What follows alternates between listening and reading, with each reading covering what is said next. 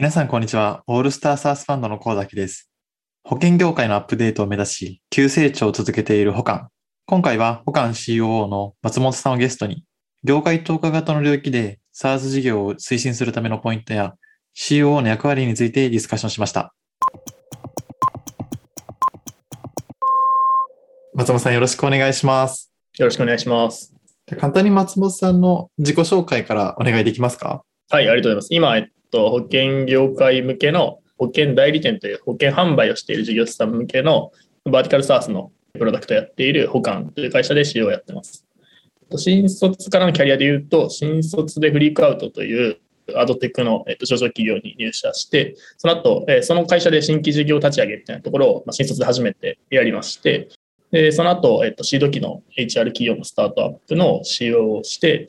保管という感じです。で、HR 企業はシード機からまあ大体シリーズ A ぐらいの、えっと、レベルまで行ったので、なんかずっと事業立ち上げのキャリアではあるんですけれども、本当の01と、あのある程度事業が固まった中でシリーズ A ぐらいまで行くっていうのと、あとは、えっと、シリーズ A 前から、えっと、今、保管はシリーズ A を去年のに終えて、そこからまあグロースしてきてますっていう感じなので、結構フェーズとしては違った3社をやってます。事業責任者のキャリアをこう連続的に歩まれてるって珍しいですよね。そうですね。あの、あんまりいないかなと思います。若手で新規事業の責任者だったりとか、CEO を目指したいみたいな人にぜひ届けたいなというふうに思って、いろいろお伺いしていきたいなと思ってます。はい、お願いします。なんかまず、松元さんにお伺いしてみたいなと思っていたのは、アーリーのフェーズの段階で、はい COO って具体的にどういったことが求められるというふうに考えられてます？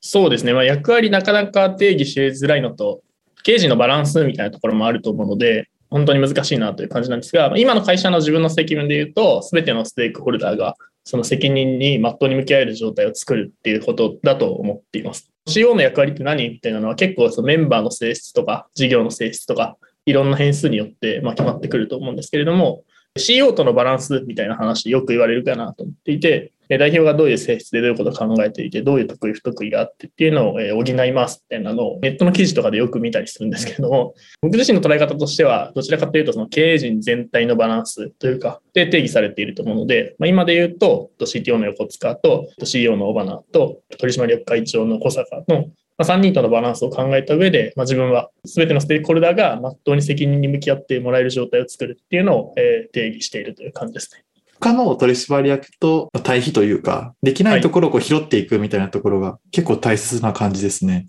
そうですね。そうだと思ってます。なので、他の場合だと、まあ、具体例で言うと、代表は結構一点突破型なんで、最重要のテーマを定義して、まあ、そこを深掘ってもらうみたいなところをやっていて、で CTO は結構なんか、あの、最後の砦というか、メンバーからの信頼も厚いですし、あの、すごい人徳に溢れたタイプなんで、僕は結構役割をガチッと、みんなの役割をしっかり定義して、全うしてもらいやすい環境を作る。まあ、それは組織開発とかも含めてっていうところをえ担っているという感じですね。結構そのスタートアップで、こう組織化していくってすごいこうカオスの組織をこうちゃんと秩序を立てていかなきゃいけないっていうところが、はい。特に COO でも求められるなっていうふうに思ってるんですけど、はいなんかその中で今までのご経験で、こう事業推進されていく中で、一つのその集団から組織にしていくために、はいこういうところを心がけたとか、こういうところがポイントだっていうところ、どういうふうに捉えていらっしゃいます？まあ、確かになんか結構あのフェーズによってもいろんなフェーズで経験してきたので違うかなとは思うんですけれども、抽象で挙げるとなんか課題に真っ先に向き合って責任を持つ人を決めて PDC へ回すみたいなのは、まあ常に一緒かなとは思っています。その中でのポイントみたいなところで言うと、一つはカオスをなんか嫌悪しすぎないというか、まあ、メンバーが極端にやりづらいカオスな仕組みとか、課題が明確になるのを阻害しているカオスな環境とかっていうのは、まあ絶対潰していかないといけないと思うんですけど、カオスだけど、まあ、そんなにネガティブな影響出てないし、まあ今整備したところで次のフェーズだと陳腐化してるだろうみたいなところは、あえて手をつけないみたいなのはすごい大事かなと思ってます。まあもう一個は、えっと、SARS の特徴だと思うんですけど、結構その分断されていくので、組織化していくと。ので、その横の点連携、縦の連携みたいなのは意識的に取る必要があるなっていうのは、保管でやらせていただいた学びみたいなところで、ザモデルって結構明確に分業が進んでいくんで、あのそれによってその個別最適で個々のパフォーマンス自体が上がっていくっていうのはもちろんなんですけど、まあ、究極なんか SARS ってその全部つながっているというか、マーケットセールス、セールスと CS、CS とマーケみたいな、あのずっとぐるぐる回り続けるものだと思っているので、あのその横のチームの連携はまあしっかり取る。セールス CS 会議とか、マーケセールス会議みたいなのとかを会議体としては設けてるんですけど、そういうのはすごい大事かなと思いますし、なんか自分のチーム内で考えちゃうメンバーが、やっぱり組織化されたフェーズで入ってくると、どんどん大きくなってくる、あ増えてくるんですけど、うん自分のチームを、まあ、超えた課題をしっかり見つけるっていうのが、まあ大事だなと思ってます。なんかその一つ目のカオスなものをある程度許容するというか、なんかそこって具体的な取り組みとかってあったりします？そうですね。まあ、結構最近だと経営会議とか割と密にやってるんですけど、まあ、そこで、えっと、アジェンダに上がっていく中で、まあ最後になんか優先順位つけましょうみたいな話をすごい大事にしていて、全部カオスだったりするんで、経営会議で上がってくるテーマって。で、まあなんかそれをあの順番にやっていきましょうみたいな話は、の優先順位つけようっていうのが、まあカオスを嫌悪しすぎないみたいな話と、まあ、似てるかなとは思ってます。カオスな状況を前向きに捉えて、ちゃんと優先順位をつけて取り組んでいこうってことですよね。そうですね。二つ目のそのやっぱり SARS ならではっていうところで、はいモデルを敷くと、どうしても横のつながりが薄くなっていくとかってあると思うんですけど、はい。なんかそういったその部署間のミーティングを開く以外に他になんか取り組まれてることってあったりします？そうですね。まあ、例えばなんか、セールスとマーケで連携すると、セールスの目標が足りないときに、意外とそのリード側の質の改善が大事だよね、みたいな話が出てくるっていうことだと思ってるんですけど、それってつまり、抽象度上げて、まあ、自分の役一個上の役割で考えれる人を増やす必要があるっていうことだと思ってるので、さっきあの横の連携の話させていただいたんですけど、割とその縦の連携を意識した会議体みたいなのも、えっと、設けています。で、えっと、経営会議に、えっと、マネージャー陣が入るとか、えっと、リーダー会議に、えっと、各メンバーで次にリーダーになりそうな人をちゃんと巻き込んでいくとかをして、ちゃんと、えっと、メンバー一人一人の視座を上げていくことで、チーム間の連携が進われて、みたいなことを、まあ、そもそもないような個々のスキルセットをしていくっていうのは大事だと思ってます。まあ、前職の COO っていうの、なんかご経験ってどういった感じだったんですか？前職はそうですね、かなりシード期で3人目の社員みたいな感じだったので、自分でめちゃめちゃ手を動かしながら、売り上げも作りながら、えっと売り上げを上げる仕組みを作っていったりとか、まあエンジニアがいないみたいな時は自分でスケール書いてどういうデータベース構造になってるかみたいなのを把握した上で仕様の提案をするとか、結構その自分で手を動かしてオペレーションをしていくみたいなのが求められているフェーズで、まあそういったことをえ一通りやってたという感じですね。こう COO へのキャリアを歩もうとしたときに、はいこういうふうなマインドとか、こういうふうなスキルセットが必要だっていうふうに、今振り返って思うことってどんなところになります？例えばマーケターだと CMO になりますとか、エンジニアだと CTO になりますみたいなところとか、まあ、大体その職種によってエントリーが制限されるポジション CXO ってあると思うんですけど、CO ないので、課題に一番最初に飛び込んで、あの、なんとかしてる人っていう感じですかね。真っ先に飛び込んでいってる人が大体になるんじゃないかなと思ったりはしてます。松本さんの中で理想の COO ってどなたかいらっしゃいます理想の CEO なかなか難しいですけど、そうですね。僕は結構なんか見たものしか信じられないっていう、いいか悪いか分かんないですけど、タイプなので、フリークアウトで一緒にやらせてもらった、今、 hey の代表やってる佐藤さんとか、えー佐藤さんの下で、佐藤さんの子会社で COO をやってる、えっと、安塚さんっていう人とかは一緒にやらせていただいたのですごい、なんていうんですかね、影響を受けていると思いますし、あの、学生時代、 Wantedly ってところでバイトしてたんですけど、 Wantedly の上場前の COO のあの萩原さんっていう人とかも、まあ、当時はなんか深、めちゃめちゃ深く経営の話をしたとかはないんですけど、なんかその人の背中見てかっこいいなみたいなのは思っていたので、そういうところは影響を受けてるかなと思います。そういった方々でこう、なんか影響を受けたポイントだったりとか、ここは真似してますみたいなポイントってあったりします？そうですね。まあ、一番古いとこから行くと、ウォンテッドリーの CEO の萩原さんとかは、まあ、当時なんか自分はファイナンスの知識とかなかったので、あ何やってるんだろう ?COO 兼 CFO みたいな感じだったんですけど、多分。あの、何やってるんだろうみたいなのは全然わからなかったんですが、まあ、本当にどこにでもいるなというか、なんか困ったなっていうのをがあれば、その、ガクさんって言うんですけど、ガクさんに聞けば、あの、みんな解決してるな、みたいなのがあったので、すごい全体をめちゃめちゃ細かく丁寧に把握されてるんだろうな、みたいなのは、えー思っていました。なので、そういうのはまあ、仕事としてやらないといけないことかなとは、裸を持って分かっているみたいなのはあります。まあ、佐藤さんはそうですね。今、代表やられてるんで、なんか、ちょっと代表っぽいところもあるんじゃないかなと思うんですけど、その結構、その事業構造、これ結構多分フリークアウト出身の人みんなそうかもしれないんですけど、あの事業構造を俯瞰して捉えるみたいなところは、そういう佐藤さんから教えていただいたことだなと思いますし、その概念としてじゃあ、えっと、事業の作り方みたいなのを理解しましょうって、あのフリークアウトの選考であったりするんですけど、インターンですね、新卒の選考であったりするんですけど、それって多分めちゃくちゃその汎用的なその事業構造の捉え方をできるフレームワークを教えてもらったなっていう感じですし、僕の場合さらに幸運だったのは、あの近くで事業をやらせてもらったので、じゃあなんか、例えばリリース前にめちゃめちゃエンジニアが揉めてます。どうすればいいですか？みたいなのって、実際やんないと分かんない大変なことだと思うんですけど、そういう時には、まあ、今の状況だと、この人に相談して、こういうふうに、リリースしてもらうのがいいんじゃない？みたいな、結構その、具体的に困った時に、まあ、佐藤さんに質問させてもらってたっていうのはすごい大きいなと思いますね。だからなかなか今の話とかって逆にその取材とかで言ってないと思うんで、実際なんかリリース1日前にエンジニアが揉めてます、ね。逆にその場でないと教えてもらえなかったなと思ってますね。なんか私も保管の、まあ、株主定で、はい、あの毎回出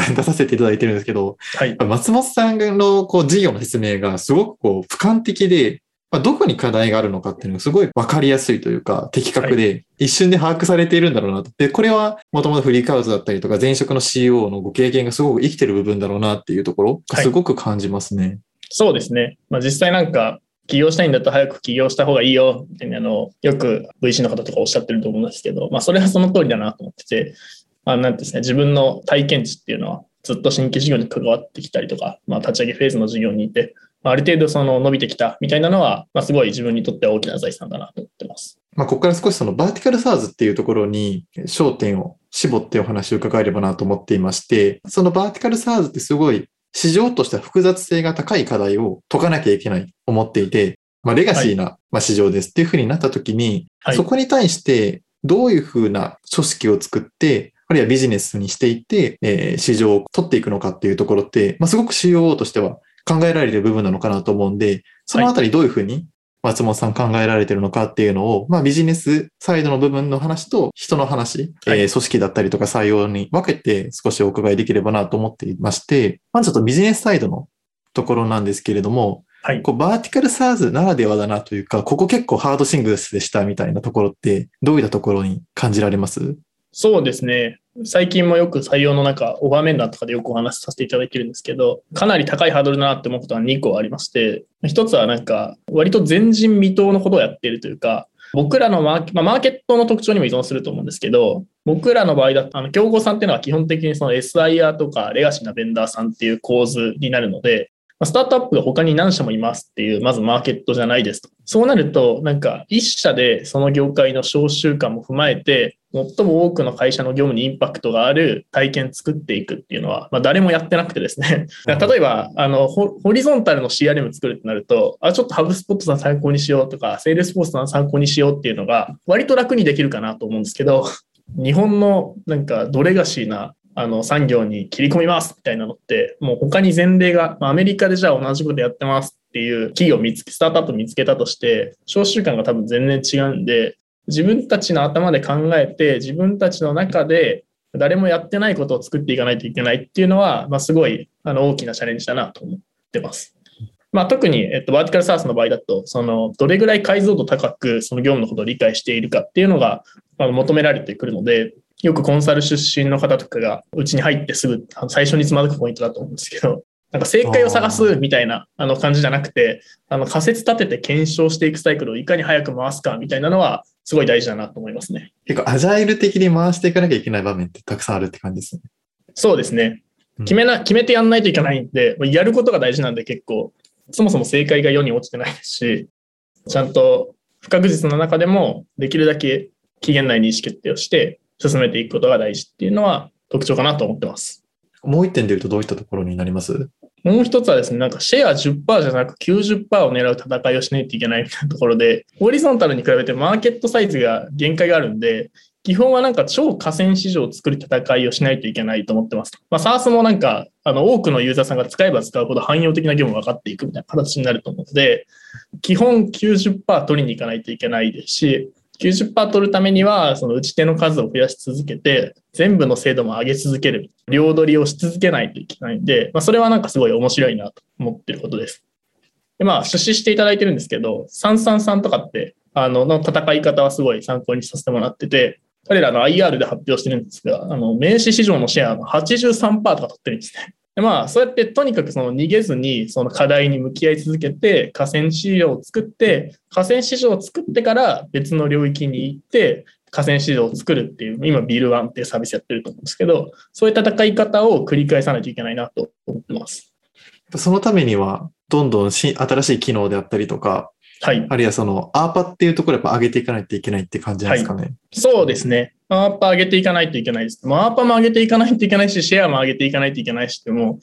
基本、両取りしないといけないっていうのが、まあ、市場が狭いんで、そういう戦い方になるかなっていうのは、すごい感じてますね。松本さんの説明ってこう予測可能というか、こう安心感のある説明されていると、なんか私すごい感じていて、なんかそういった成長予測可能なものにするために、どういったところから着手されてきたんですか？そうですね。なんか、最初、本当に何もわかんない状態から保管に入ってトライしたことで言うと、たまたまその事業計画を作るっていうタスクをもらったんですけど、でも、えっと、割とどの会社に入るときも、事業計画を自分で書くっていうのはめっちゃ重要にして、重要視していまして、まあこれによりその KPI の相関とかがある程度自分の中で、その頭で整理できますし、そうするとその計画値と実績値の差分みたいなので、だいたいどの辺が課題かなみたいなのは、仮説はつけやすいかなと思います。で、他の場合で言うと、なんかまあ利用されてるのかわかんない。まあそもそもなんか CS の予測値が全く引けないみたいなところがあったので、まずその CS 組織を作って、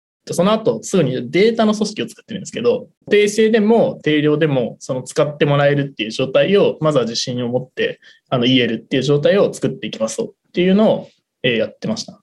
でまあ、これはなんか SaaS なんで、顧客数を上げる前に、 unit economics のその健全化しようね、みたいなのって当たり前なんじゃないかなとは思うんですけど、そのために顧客体験を良くする、その組織構造とか採用とかをえーやっていったっていうのが、 hokan でえっとやったことですね。事業計画書を書く際にどういったところに気をつけられたんですか？えーそうですね。まあ、なんかやってることは結構その KPI をどんどんその分解していくっていう作業なので、ちゃんって何に依存してるんだっけっていうのを、ちゃんと CS の人、1人当たり20社見てるところ1人当たり15社見るようにすれば、ちゃんこれぐらい下がるんじゃないかな、みたいな、その変数の相関みたいなのって、ある程度その Excel とにらめっこすれば、えー作っていけるかなと思うんですけど、まあ、ここで大事なのは、あの、現場の声を聞くというか、じゃあ営業ってぶっちゃけなんか一人何社ぐらい今取れると思います？それ倍にするためにはなんかどういう動きが必要だと思います？みたいなのを結構細かくいろんな部署とえー相談しながらあの作っていきました。いや、Excel だけだと確かに空中戦になりますもんね。こう理想論になりがちですもんね。うん、そうですね。やっぱ結構そのピッチ受けてると T2D3 めちゃめちゃ意識されてて、なんかそう、はいそういったその成長角度の高さってめちゃめちゃいいなっていうふうに思う一方で、はいやっ。ぱりちょっとこう、こうなんていうボトムアップで計算するとちょっとここ無理があるんじゃないかみたいな、そういった事業計画書も結構多いんですよね。だからそこは多分現場に、例えば足を運んでなかったりとか、もしかすると顧客の課題の解像度が足り,、は足りてなかったりとか、まあそういったところが課題なのかもしれないですね。そうですね。僕らもそのシリーズ A の、えっと、実際そのピッチするときに、まあ、ぶっちゃけ予測できてないものは、あのこれから検証しますっていうのを割と素直に言ったんですけど、それってすごい大事かなと思ってて、あの自分たちであんまり予測できてないのに予測できてますとか分かってますっていうのを、まあ、出して言っちゃうみたいなのは、なんていうんですか、まあ、その場でもしかするとお金いただけるかもしれないですけど、うん VC さんとの関係ってその後も続いていくと思いますし、出資いただく立場として、最も健全なことだと思うんで、まあ、分かっているところと分かってないところを明確に切り分けていくっていうのが、成長予測可能なものにするために、一番最初にやらないといけないことかなと思います。マーケットシェアを取っていかなきゃいけないっていうところに関して言うと、はいまあ。どどれだけその早く、まあ、顧客数を増やすかっていうマーケのところももちろん大事な一方で、導入してくれたお客さんに満足いただいてちゃんと更新し続けるってこと大事じゃないですか。はい。なんかその中で、こう、バーティカルサーズのカスタマーサクセスってどういうふうな戦略でされてるんですか？なんかうちのプロダクト特用の、えっと、カスタマーサクセスのハードルみたいなところで言いますと、代理店にとって結構基幹システムのようなものになるんで、オンボーディングコストがとにかく高いんですね。データ移行しないといけないとか、なんか経営者だけが使えればいいものじゃなくて、現場の、じゃあ地方出張も多くて、電波も弱いところで もう開けないといけないとか、で、まあそれが、じゃあ65歳のご就任さんが使われてますみたいになると、もうなんかデジタルネイティブな僕らがどんなプレゼンしても、いやいやみたいな、このボタンだと分かりませんみたいな話といっぱい出てくるので、とにかくオンボーディングコストが高いです。で、まあ設定も比較的細かいですし、導入目的をしっかりすり合わせるみたいなところが、まあ、すごい大事だなと思っていて、まずはその導入目的を達成するために、丁寧に時間かけてやりましょうとか、ワークショップももう会社さんによっては5回やります、導入までにみたいなところもあるんですけど、オンボーディングに関しては、丁寧に時間かけてやっていきましょうっていうのを最初に、ま、CS 責任者と一緒に決めましたと。ので、まあ、そこ結構あの頑張っているところかなと思いますし、かなりそこがダイレクトに使ってもらえるかに影響するので、ここは時間かけていいところかなと思ってます。えまあ、PM と兼任してますみたいな体制を取材していただいたこととかもあるんですけど、えっと、これは結構そのフェーズによって変わってまして、SARS の事業ってその根幹にプロダクトがあるっていうのは絶対変わらないと思うので、プロダクトと接続が強い部署をその課題の大きい部署にするみたいなのはと、心がけてます。ので、えっと、最初はそもそも使ってもらえるか分かってないし、使ってもらえるプロダクトを作らないといけないっていうので、CS とプロダクトの接続を強くするために CS が兼任 PM やってたみたいな感じなんですが、今で言うと、もうちょっとそのバランス取れた方がいいよねというか、セールスサイドでどれだけ MRR 上げていけるかっていう機能も作っていけないといけないよねっていうのが、まあ、ちょうどいいバランスになってきたので、今はプロダクトマネジメントする専任のチーム立ち上げて、まんべんなく各チームから、課題吸収できるよっていうのをやっています。結構オンボーディングにレバレッジかけてる感じですね。そうですね。オンボーディング専任のチームとかもあったりするんですか？そうですね。CS で言うと多分4つに今分かれてまして、オンボーディングと、えー、サポートとサクセスと。で、オンボーディングが、えっと、エンプラかそうじゃないかで分けてるんですけど、その4チームを各メンバーが、今5人目が入ったところなんですけど、4人目までの各メンバーが1人ずつそれぞれその責任を持って、やるっていうあのチーム作りをしているので、オンボーディングはオンボーディングで1000人で PDC で回すものがいるっていう感じですね。なんか vertical SaaS でよく聞かれるんですけど、はい、マーケティングってどういうふうにすればいいんですかみたいな。 hokan さんって何に注力されてるんですか？そうですね。まあ、これは結構、あの、投資家テレ出ていただいてると思うんで、あの、難しくて苦労してるところでもあるんですけど、まあ、一つはなんか、紙 DM はめっちゃ効くな、みたいなのがありまして、あの、しっかり直筆で丁寧な紙積んだやつみたいな、まあ、 Salesforce さんがよくノウハウとして取材を受けたりしてると思うんですけど、それはあんまりその変わんないかなと思います。まあ、業界特化的なところで言うと、すごいその横のつながりが強いんで、じゃあなんか保険会社の代理店営業のリレーションを作っていくとか、代理店が集まっている協会とか団体のリレーションを作っていくとか、そういう営業っぽい活動も最近結構していまして、マーケですが、マーケ担当だけでやるもんじゃないなっていうのは、まあ最近すごい感じていますかね。市場も限られている中なので、はい、まあ、ウェブマーケはもちろん大事だと思うんですけど、そういったそのお手紙 DM であったりとか、はい、リレーションを作るためのこう団体にこう顔を出したりとか、こう医療系とかだと学術会議とかに出席したり、研究会出席したりとか、結構そういうことも意外とこのバーティカルサーズで行こうと思うと大事ですよね。そうですね。まあ、もう本当にとにかく10%じゃなくて90%なんで、基本なんか全部やって全部精度上げていかないといけないと思ってるんですけど、事業計画の話ってて、どこが分かってて何が分かってないんだっけっていうのをある程度ちゃんとえっと、ファクトとして並べて、うちで言うと紙 DM が当たりましたと。紙 DM 当たって、まあ、さらに紙 DM の中で商談化率高いとこってどこなんだっけっていうのを考えたときに、意外と事前に1本メール挟んでたりとか、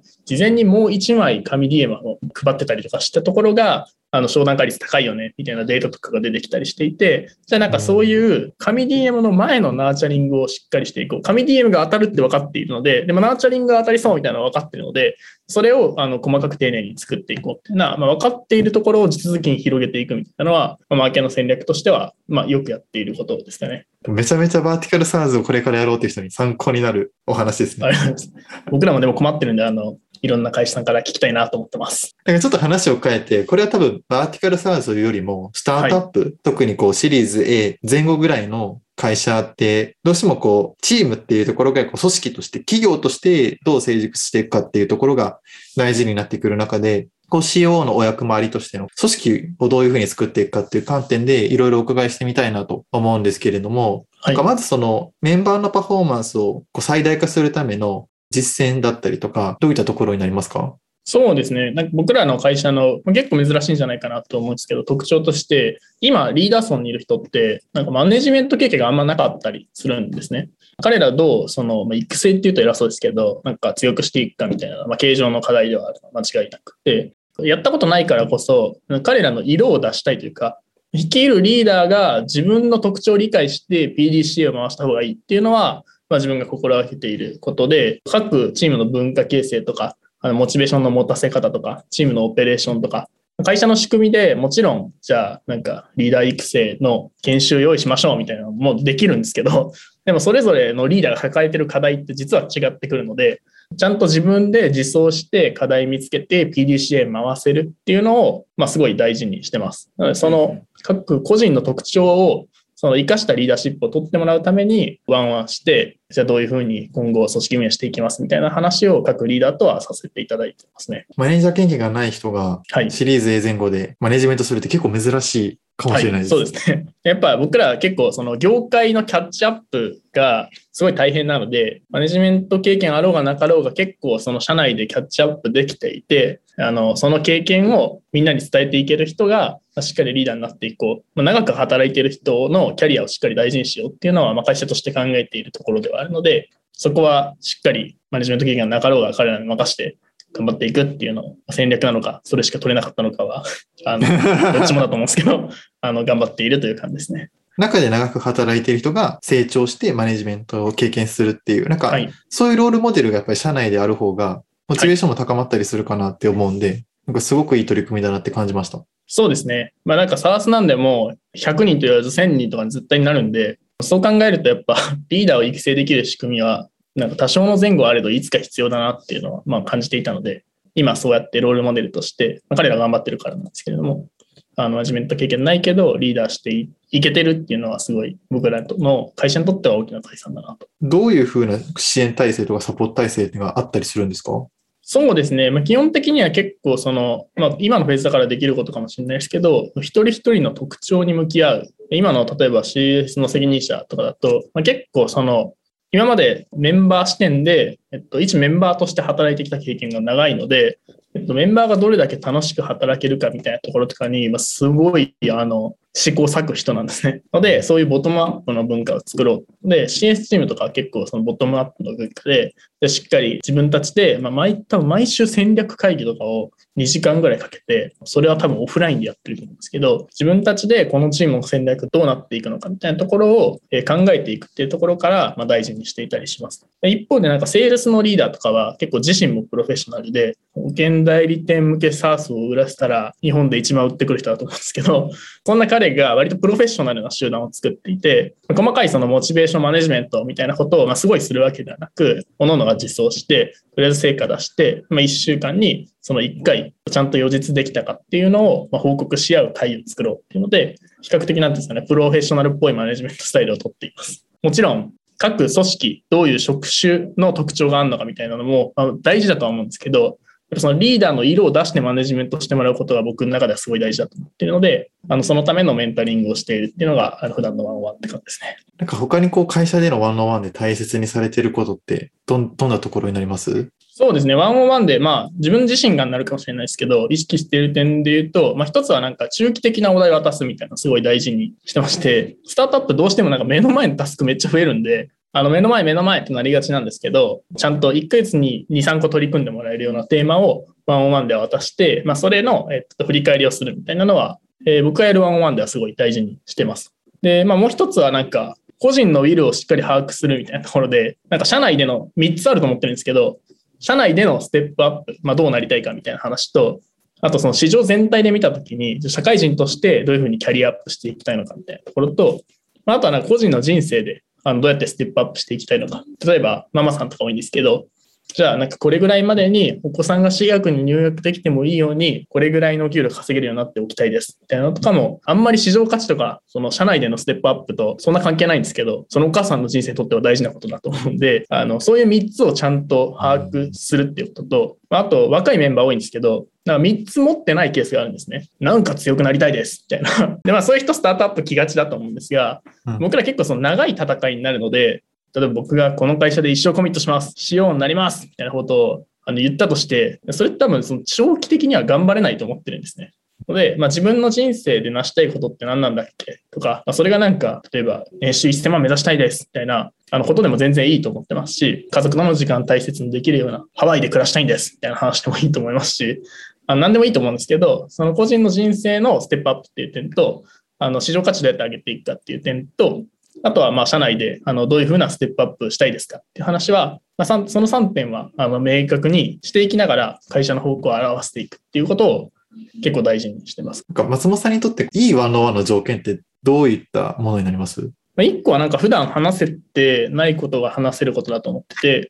お子さんが6歳になるまでに、なんかどういうふうに仕事していきますか？みたいな話とかって、もう絶対普段の会議とか話さないんで、あの、そういうことを話せた方がいいだろうなと思ってます。あと1個はやっぱ、その、さっきの中期的なお題を渡すみたいなところに関連してくるんですけど、中長期目線でどうなってるかを振り返れる場にしたいなと思ってて、これもなんか、あんま会議とかだと振り返れないですね。まあ、特にメンバーレイヤーの場合そうなっていくと思うんですけど、なかなか普段から中長期的な話することはないと思うので、皆さんの人生にとってなんか幸せな生活の3分の1ぐらいを占める仕事の過ごし方遅れてますか？みたいなところはワンワンで振り返るようにはしてますね。一つ気になったのが、その中長期的なお題をお渡しするっていうふうにおっしゃったんですけど、はいな。んか具体的にどんなお題なんですか？そうですね。それもなんかさっきのその3つのビル把握しましょうみたいな話に関連させてるんですけど、じゃあ本当にその社内で、じゃあ PM として活躍するけど、PM としてだけじゃなく、ちゃんとお客さんのコミュニケーションも取れるようにっていうので、例えば、えっと、お客さんのアポに10回行ってみましょうみたいな、まあ、ジュニアクラスの方だとなんかそういう目標設定をしたりすることもありますし、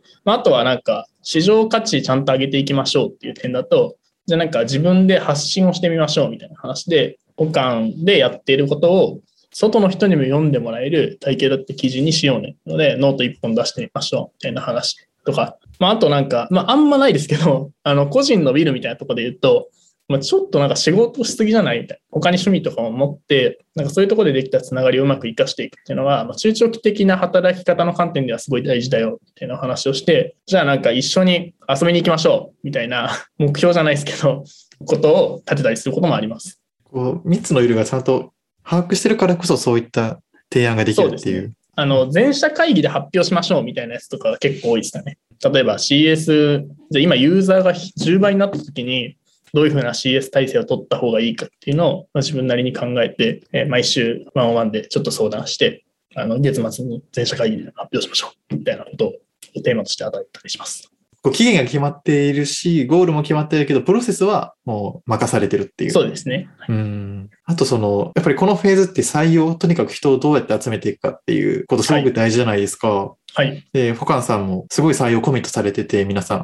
はいどういうふうにこう、ムーブメント作られてるんですか？ね、僕らあの、いわゆるスクラム採用というか、現場があの採用の KPI まで持って、自分でスカウト打って頑張りますっていうのをやってるんですけど、まあ、そもそもなんか主体性持たした方がいいの中央集権でやった方がスピード速くない？みたいな、まず議論があると思っていて、僕らあのマネジメント経験ない人が結構リーダーやってるので、そもそも自分が最後に採用した、自分が意思決定したメンバーじゃないと、あの、覚悟を持って育てれないみたいなのがあると思ってます。なので、あの、絶対に自分で採用してもらいますっていうのは割と最初の方に意思決定した内容で、で、まあその後はなんか言い続けるっていう感じですね。採用はリーダーのミッションですっていうのを、まあもちろんグレードとかに入れてみたいな話はあるんですけど、毎ワンオンワンとかで採用どうやって進めますとか、どういうアクションを取りますとか、でその中ではなんか花開いたあのアクションをしたリーダーがいたら、ちゃんと取り上げて、全社会議で伝えて、みたいなことをまあ地道にやっていくと、あの最初の方は本当にこれでいけるのかなみたいに思うんですけど、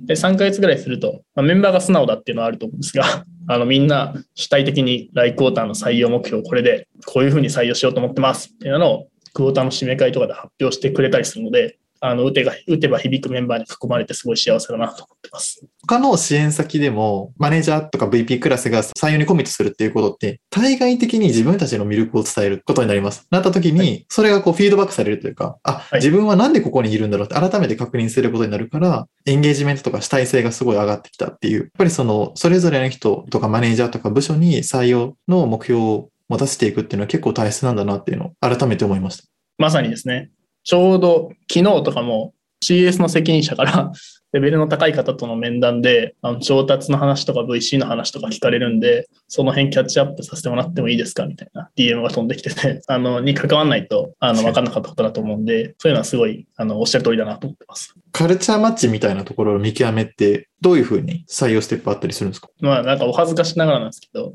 あの僕が入社した時とかはなんか採用テールで、なんか強いよね、行こうみたいな、なんか雑な言語化されてて、なんかどういうことなんだろうって思いながら聞いてたんですけど、まあなんかそこから変化したことで言うと2つぐらいありまして、まあ1個はなんか業務委託とか副業で最初期間限定でコミットしていただきましょうみたいなのはやってます。僕らなりの工夫で言うと、ある程度期間区切ることがすごい大事だと思っていて、あの正社員を前提とした業務委託とか副業をお願いする場合っていうのは、まあ、じゃあ最初の1ヶ月でお互いここまでいったらミスマッチないか確認して、まあこっちもオファー出させていただきますし、皆さんも見たいところあれば見てくださいみたいな話を割と最初に言うっていうのがすごい大事にしてます。あとはその業務委託にましてもらうというか、まあ、それぐらい先行フローが長くなっちゃうので、その先行フローが長くなることへのメリットみたいなところで言うと、どれぐらい仕事ができそうかっていうのが、まあ、良くも悪くも分かるってことになるので、その査定の精度が上がるというか、もっとリアルに言うと、副業とか業務委託してもらった方が、あの、給料出しやすいです。最初のオファー額って話はさせていただきます。なんか他にあったりします？徹底的にその人の人生とか分岐点に向き合って、なんか本当にやりたいことを明らかにするみたいなのをすごい大事にしてて、僕や代表の面談ログは長くてよく怒られるんですけど、でもまあなんかどういう聞き方をしたときに、どういうふうに整理して、どういうふうに答えているのかみたいな情報ってすごい大事だと思っていて、じゃあ、えっと、そういう情報をもとに、その人の人生に、僕らも僕らなりに向き合って、じゃあその人の人生にとって補完がマッチするねって僕らも思えるようにめちゃくちゃその人生について聞くことみたいなのは大事にしてます。はいあの、めっちゃ採用うまくいっている支援先で、人生マップを書いてもらうっていうのがあって、あ、まさに同じだなと思ってました。はい聞いてました。そうですね。僕も新卒の就活でリクルートさんとかの面接とかで、あの、当時わけも分からず書かされたなって思うんですけど、あれめっちゃ大事だなっていうのは採用やってみると思いますね。僕も書きました。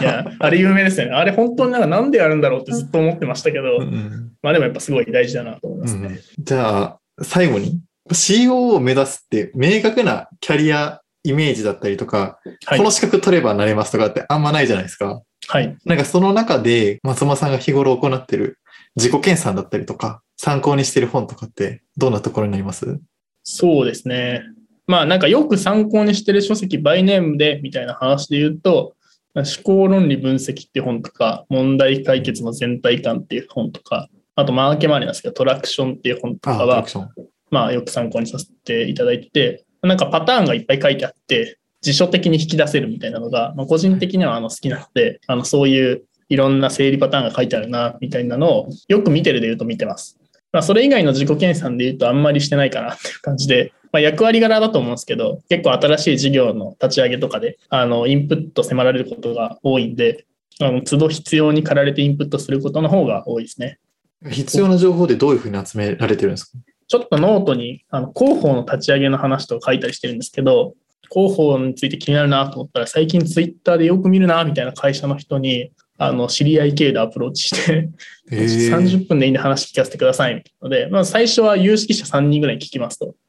そうすると大体なんかやった方がいいインプットとか最初のアクションとか分かってくるんで、あとはまあ実践しながら広報で言うとメディアさんのリレーションの作り方って僕が知るもの以外にあるものあるのかなっていうのとかを、まあ、すごい疑問に出てきたことを解消するためにあの本を使うっていうことの方が多いですかね。最初のインプットはまあ人でに聞いて、その人がこの本読めって言ったのを2冊ぐらい読むっていうだけです。えーめちゃめちゃ大事ですね。なるほど。CO や事業責任者でを目指している方に向けてのメッセージいただけますか？そうですね。まあ、これもなんか難しいなと思ったんですが、なんか今やってる方向けと、まあ、なりたい人向けみたいなの多分別に違うかなと思ってて、今やってる方向けみたいなので言うと、それぞれ大変なことは違うと思うんで、なんか頑張りましょうみたいなあの感じなんですが、まあ、ちょっとその、これはめっちゃ失敗だったなみたいなことで言うと、なんかいかにまっすぐぶつかれるかみたいなのは、まあ、すごい大事にしてます。で、なんか課題があった時に、もちろんそのタイミング考えないといけないみたいなことはあると思うんですけど、不満があったら他の人から遠回しに伝えてもらうようにしようとか、代表も言ってるらしいよみたいに言ってみようとか、一旦 A の施策やりたいけど、一旦 B の施策の延長で解決できる方法を考えてみようとか、そういう遠回りなことをすごいあの最初の方やりがちなんだなと思ってて、まあ、一番早いのってなんかまっすぐ伝えるとか、まあ、なんかそこ良くないよとか、ここ違うと思うんだけどどう思うみたいなことは、すぐぶつかるってことだと思うんで、なかなかなんか人間、代案を伝えるとか、批判と捉えかねないようなことをするみたいなのって、あの、ストレスかかることだと思うんですけど、まあ、それはまっすぐ伝えながらディスカッションして結論出すっていうのは、すごい大事にしてます。そこ、ビビりがちですよね。ビビりますよね。まあ、自分もビビってたんで、まあ、絶対ビビるよなと思いますし、まだビビってる瞬間はたまにあったりすると思うんですけど、まあでもできる限り、その、ビビらずまっすぐ向き合うっていうのが、誰でもなれる CXO なので、そういう姿勢が一番大事だと思ってます。なりたい人からもなんかたまにどうやってなれますかみたいなことをあの聞かれたりするんですけど、ぶっちゃけなんかなりたいと思ってる人ってなってる人ってどれぐらいいるんだろうみたいなのは まあなんか思っててみんななんとなくなってるみたいな方が多分感覚としては正しい気がします。肩書きにとらわれずに、まあ、結構なんか必要なことを全力でやりまくれて、立場に関わらず事業成長にコミットしてる人が最終的になってるポジションかなと思うんで、まあ、なんかキャパないとか、お金ないとか、取れる手段ないとか、まあ、いっぱい言い訳はできると思うんですけど、なんかそれ、それでも死ぬほど頭振り絞ってやりますみたいな人がなってるポジションかなと思うので、逆説的なんですけど、COO になりたいと思って、思わない方がまあ、なんかなれるんじゃないかな。まあ、あんま CO にとらわれず、何でもやってる人が多分なるポジションなんじゃないかな、みたいなのは思いますね。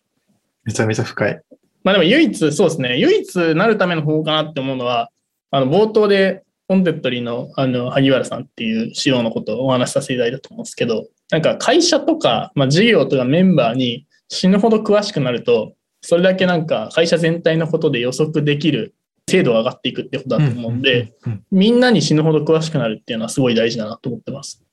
業界のこともそうですよね。組織のこともそうですね。うん、会社、事業、メンバーに関して、できるだけ誰よりも詳しいっていう状態を作るみたいなのは、すごい大事だなと思いますね。なりたいと思ってなってる人あんまりいないかもしれないですね。こう、周りから押されてというそうですよね。なりたいと思ってなってる人あんまりいないと思うんですよね。確かに確かに。はいあの僕もなんか一切なりたいと思ってないですし、あのできればあの早く次に任せれる人が来てくれた方が僕にとっては嬉しいなと思うんで、仕様になりたいみたいな人がいたら、あの他に応募していただけると嬉しいなと思います。ありがとうございます。はい、ありがとうございます。Records.